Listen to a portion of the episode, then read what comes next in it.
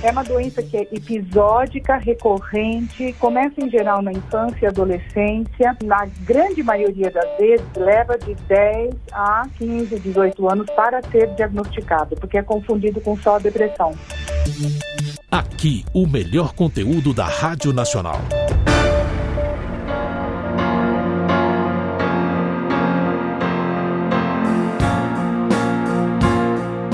Olá, eu sou Juliana Maia e nesse episódio de podcast eu converso com a doutora Doris Moreno, especialista em transtorno bipolar. Ela é médica assistente do Instituto de Psiquiatria do Hospital das Clínicas da Faculdade de Medicina da USP e é pesquisadora do Programa de Doenças Afetivas, também do Instituto de Psiquiatria do Hospital das Clínicas da USP. Ela explicou as diferenças entre o transtorno tipo 1 e tipo 2 e falou sobre a complexidade do diagnóstico. Segundo a médica, um grande número de pessoas bipolares acaba recebendo o diagnóstico equivocado de depressão, o que faz com que sejam administrados os remédios errados que acabam agravando o problema. Então vem comigo entender essa história e ouvir esse bate-papo.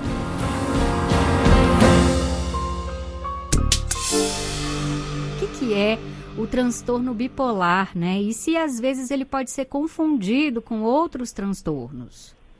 O transtorno bipolar, é, antes de mais nada, é, é, de fato uma doença. A questão é que não se sabe as causas todas, mas sabe-se que ela é geneticamente determinada. É, então, existem as várias formas de transtorno bipolar nas famílias. A mais clássica é aquela que é do livro, que cria a maior parte do preconceito, é a forma transtorno bipolar tipo 1, porque é, é, é esse bipolar ele apresenta pelo menos uma vez na vida episódios de mania, que são aqueles episódios em, é, em que é, a pessoa, ela, veja, ela sempre tem um aumento de energia física e ou mental, mas aceleração de pensamentos e um drive aumentado. Uhum. E irritabilidade, pavio curto, pressa, impaciência. Então ela tem desde o aumento de atividade, frenética, sem sentido, até de fato ela começa várias coisas, mas aí ela já não consegue mais terminar quando está nesse grau de intensidade. Vem junto com grandiosidade, com senso de razão, com otimismo exagerado, muitas vezes, e aumento de impulsividade para álcool e drogas, ou para presentes, ou aumento de libido, como foi o caso da moça que teve a relação sexual com o mendigo, vocês devem ter ouvido Sim, falar. E ela foi, foi diagnosticada, notícia, né, doutora? Ela foi diagnosticada, então. E, e, e, e, é uma tristeza, porque isso fica marcado para a própria pessoa. Uhum. É, e ela não é daquele jeito. O importante é saber disso, é que isso tem tratamento, não é a pessoa, é uma doença que é episódica, recorrente, começa em geral na infância e adolescência, na grande maioria das vezes, leva de 10 a 15, 18 anos para ser diagnosticado, porque é confundido com só a depressão. Uhum, exatamente isso que eu ia te perguntar. Sofre, isso, sofre de depressão e daí tem períodos intercalados em que ela fica ou hipomaníaca, que é uma euforia mais leve, que daí é, é, é mais difícil de, de identificar ainda, porque não salta tanto aos olhos.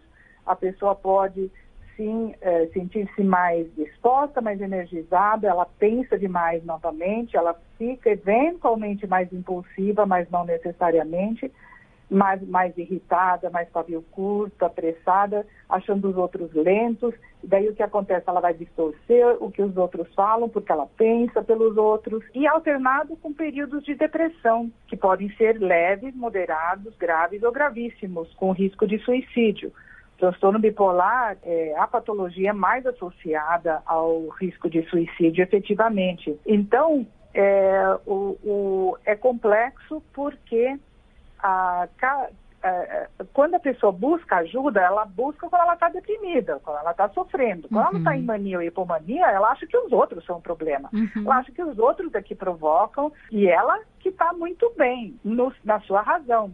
Então, e aí pode haver esse diagnóstico é, é, atravessado, quer dizer, às vezes a pessoa sai com um diagnóstico de depressão, mas não era bem o caso, né? Isso, e daí ela piora com o uso de antidepressivos sem os estabilizadores do humor, que são o tratamento indicado para o caso, uhum. né? Então ela pode ficar ainda mais sofrida, leva então ou, ou, pode melhorar abruptamente, muito rapidamente, até ficar mais euforiquinha, e daí cai de novo em depressão. Né? Daí troca o remédio, aí aumenta a dose, melhora um pouquinho, cai de novo, e isso, nessa gangorra, ela pode ficar por muitos anos. Uhum. Doutora né? Doris, eu, uh, antes da gente começar o bate-papo, quando eu anunciei que a gente falaria sobre esse assunto, até comentei aqui com os ouvintes que, de acordo com a OMS, a Organização Mundial da Saúde, o transtorno bipolar atinge atualmente cerca de 140 milhões de pessoas no mundo. Mas com base nisso que você está me falando agora, da dificuldade do diagnóstico, imagino que seja um número mais. maior, né? É muito mais, porque aí só estão computados esses bipolares tipo 1, não estão computados os bipolares tipo 2, eh, que são a, a maior população de, de pessoas com transtorno bipolar e é o menos diagnosticado. Qual que é a diferença porque é mais do... difícil, uhum. a, é, porque as hipomanias são mais difíceis de, de identificar. É a mesma coisa que no transtorno bipolar tipo 1, que muda é a gravidade da euforia. Uhum. E quando eu falo euforia, veja, eu não quero dizer alegria exagerada, longe disso. Até em alguns momentos a pessoa pode sentir uma felicidade meio à toa, mas o que acontece é uma expansão do humor, pro, o humor fica contagiante, agressivo, irritado, pavio curto, é, impaciente não é, é, é, não é algo que a pessoa está muito bem e no instante seguinte ela está triste. Isso é, isso a gente não vê. Uhum. Na prática a gente não vê nada disso. O que mais nós vemos hoje em dia é um misto dos dois. Então a pessoa fica ao mesmo tempo muito deprimida e ao mesmo tempo com pensamento acelerado ou muito ansiosa. E daí ela acha que o problema dela é um transtorno de ansiedade, que ela tem pânico. Não é é, faz parte do próprio transtorno bipolar ter esses episódios que a gente chama de misto. E isso é algo que é, é mais recente, a identificação, mas é, é, é, hoje em dia o que a gente vê é que de, de 30% a 60% dos pacientes estão nesse estado, não estão nem numa depressão pura, nem numa hipomania, mania pura, entendeu? Estão com tudo junto, tudo de uma vez, em diferentes horas do dia, assim, de manhã, por exemplo, muito deprimido, daí vai melhorando e começa a acelerar o pensamento, começa a ficar agitado, começa a ficar agoniado, desassossegado, ansioso, aflito e piorando noite adentro. Daí não consegue desligar o cérebro, uhum. não consegue é, descansar. Aí tem uma insônia, começa a trocar o dia pela noite.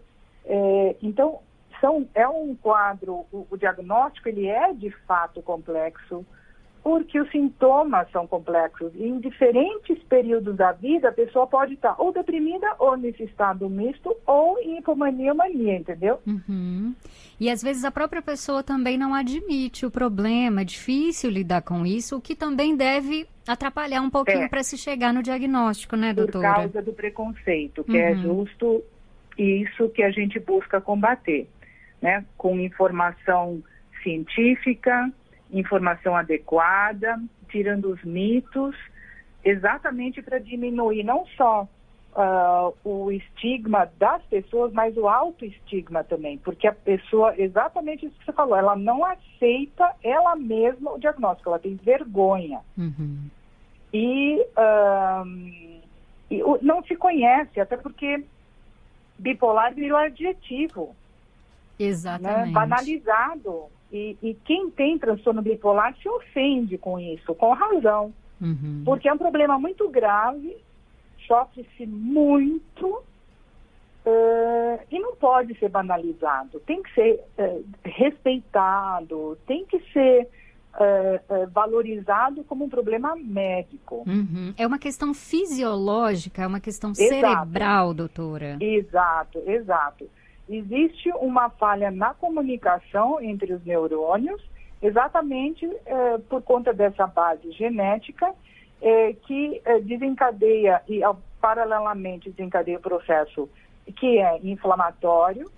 Então, a, a, o, o, tratamento ele tem que ser o quanto antes, de preferência já na adolescência, quando o, o problema na realidade costuma se iniciar, uhum. para proteger o cérebro e proteger o corpo como um todo, porque O transtorno bipolar, ele afeta a saúde como um todo. Uhum. As pessoas têm dores, elas, é, é, o, o, risco de morte por quaisquer outras doenças aumenta. Sempre é, tratar mesmo com, com a, a, prevenção, digamos assim, dos Exato. danos, né, Não, doutora? E entender que há um problema médico. Uhum. Você falou né? da questão genética, acho que isso é muito importante ressaltar. Sim. Então, se a pessoa tem algum caso na família, mesmo que não tenha diagnóstico, mas está ouvindo aqui o nosso bate-papo e identifica já algum caso na família, já tem que prestar atenção no, no, nos próprios hábitos, nos próprios sentimentos e, e, de repente, buscar ajuda, né, doutora?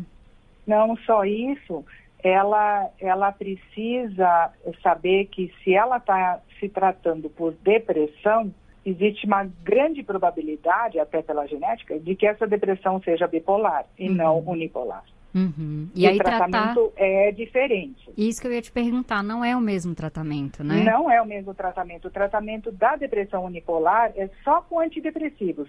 E o uso de antidepressivos, sem que a pessoa também use algum estabilizador do humor, pode piorar uhum. a sintomatologia. E piorar o prognóstico em si fazer com que a doença seja ainda mais resistente ao tratamento, que demore ainda mais para melhorar. Nossa, eu fico imaginando quantos casos não existem, né? Ah, Dessa, sim, é, tipo. é o que tipo. mais a gente vê. Nossa, doutora, que coisa. E você falou agora há pouco também, né, de, de, da, da, questão do sono, né, que a pessoa às vezes troca o dia pela noite. Queria te perguntar, de, de uma outra forma, é, no outro caminho, como que o sono também é importante para que a pessoa bipolar é, é, fique bem, né, no, no seu melhor. Então, foi ótimo você ter pego esse gancho, porque eu tinha esquecido de mencionar que no bojo dessas causas genéticas, uma das, um, um, uma das alterações uh, uh, que ocorre fisiologicamente é uma alteração no que a gente chama de ritmos biológicos do organismo. Uhum. Então, existe uma alteração do padrão de sono, do padrão alimentar, existe Existem mudanças na, nas curvas de hormônio e temperatura ao longo do dia, porque muda completamente é, os ritmos, eles mudam realmente no transtorno bipolar. São pessoas que pulam refeições, que comem em horas inadequadas, que têm mais energia em diferentes horas do dia, que cada dia daí dormem de um jeito. Então, existe uma energia de, de, de, variável de um dia para outro, o humor variável de um dia para outro e o sono variável de um dia para outro. Uhum. E muitas vezes as pessoas se vangloriam disso. Não, eu não tenho rotina. Eu durmo a, a hora que quer, também não tenho horário para dormir. Não, não, não, não. Precisa sincronizar todos os ritmos biológicos. Isso não faz parte do ser humano sem transtorno bipolar. Então, uhum. precisa se pôr para dormir à noite e se chutar da cama de manhã. Eu sempre falo isso e precisa se alimentar sempre do mesmo jeito, todos os dias, café da manhã, almoço, jantar nos mesmos horários. Não pode ficar saindo de balada à noite, não pode ficar bebendo, usando drogas, nada disso, porque tudo piora, estimulantes pioram, desestabilizam a doença. Então, mesmo se tem alguém, uma pessoa com transtorno bipolar, que está estável, mas começa a é, é, entrar em, em programas à noite, em baladas, a doença é acionada. Se começar a beber muito, a doença é acionada. Se usar estimulantes antidepressivos, aciona a doença de novo. Desencadeia ela, entendeu? Uhum. Então, é, é, a pessoa preservar pela sua rotina, pelo seu horário de sono é fundamental e mais do que isso, tem que fazer isso com as crianças, com aquilo que a gente chama os filhos de risco, prole de risco. Criança não pode dormir depois das 9 horas da noite, estourando 10 horas, 10 horas já é demais. Tem que, ser, tem que dormir cedo, tem que proteger eh, o cérebro delas. Uhum. E elas têm que ter rotina. Perfeito, né? doutora. Eu fiquei com uma dúvida aqui com relação às mulheres também. É, os hormônios também é, influenciam é, em mulheres que têm a bipolaridade, o transtorno da bipolaridade, então, a questão da menopausa também? Sim. No caso do transtorno bipolar tipo 1, não. No transtorno bipolar tipo 2, onde o predomínio das depressões é maior, uhum. existe sim, é, às vezes existe não, não, não, risco aumentado de menopausa, isso não. O risco é aumentado na faixa dos 15 aos 30 anos, principalmente, entendeu? Uhum. É uma doença de jovens. Uhum. E, e, esse é um grande problema, porque pega justo na época da socialização, do desenvolvimento de personalidade e da profissionalização. Uhum. Que já né? é uma fase difícil para todo mundo. Já é, né? já é, sim. E já é uma fase, Né? assim, é, é, você falou, né, que a, a doença começa na adolescência. A adolescência já é uma fase em que você busca se encaixar no mundo, você é, muitas vezes se sente isso. Imagina, então, como isso não fica aumentado, né, doutora? Muito. Então, agora imagina essa criança precisar lidar com os desafios da socialização, dos estudos e, ao mesmo tempo, com essas mudanças de humor dentro dela, que ela não controla. É, né, com a irritabilidade, ela pega uma fama muitas vezes que ela não tem, é, cria brigas, é, é, as famílias brigam muito. Uhum. Famílias de pessoas com transtorno bipolar brigam bastante, é, é, elas não se entendem muitas vezes, ou então precisa com aquela pessoa que está mais em crise, precisa lidar com luvas de pelica, porque se, se falar alguma coisa ela já fica irritada, e ela acha que foi o outro que provocou, ela não percebe a própria irritabilidade, ela acha que os outros que são responsáveis e culpados, ou alguma coisa do chefe que é responsável, culpado pelo fato de estar assim, sempre se justifica sintomas e não se pode justificar, Uhum. né? Não se justifica essa doença por nada. Mas não tem cura, né, doutora? Mas há tratamento, como você Tratamento. falou, né? Medicamentos Então, e terapia também, doutora?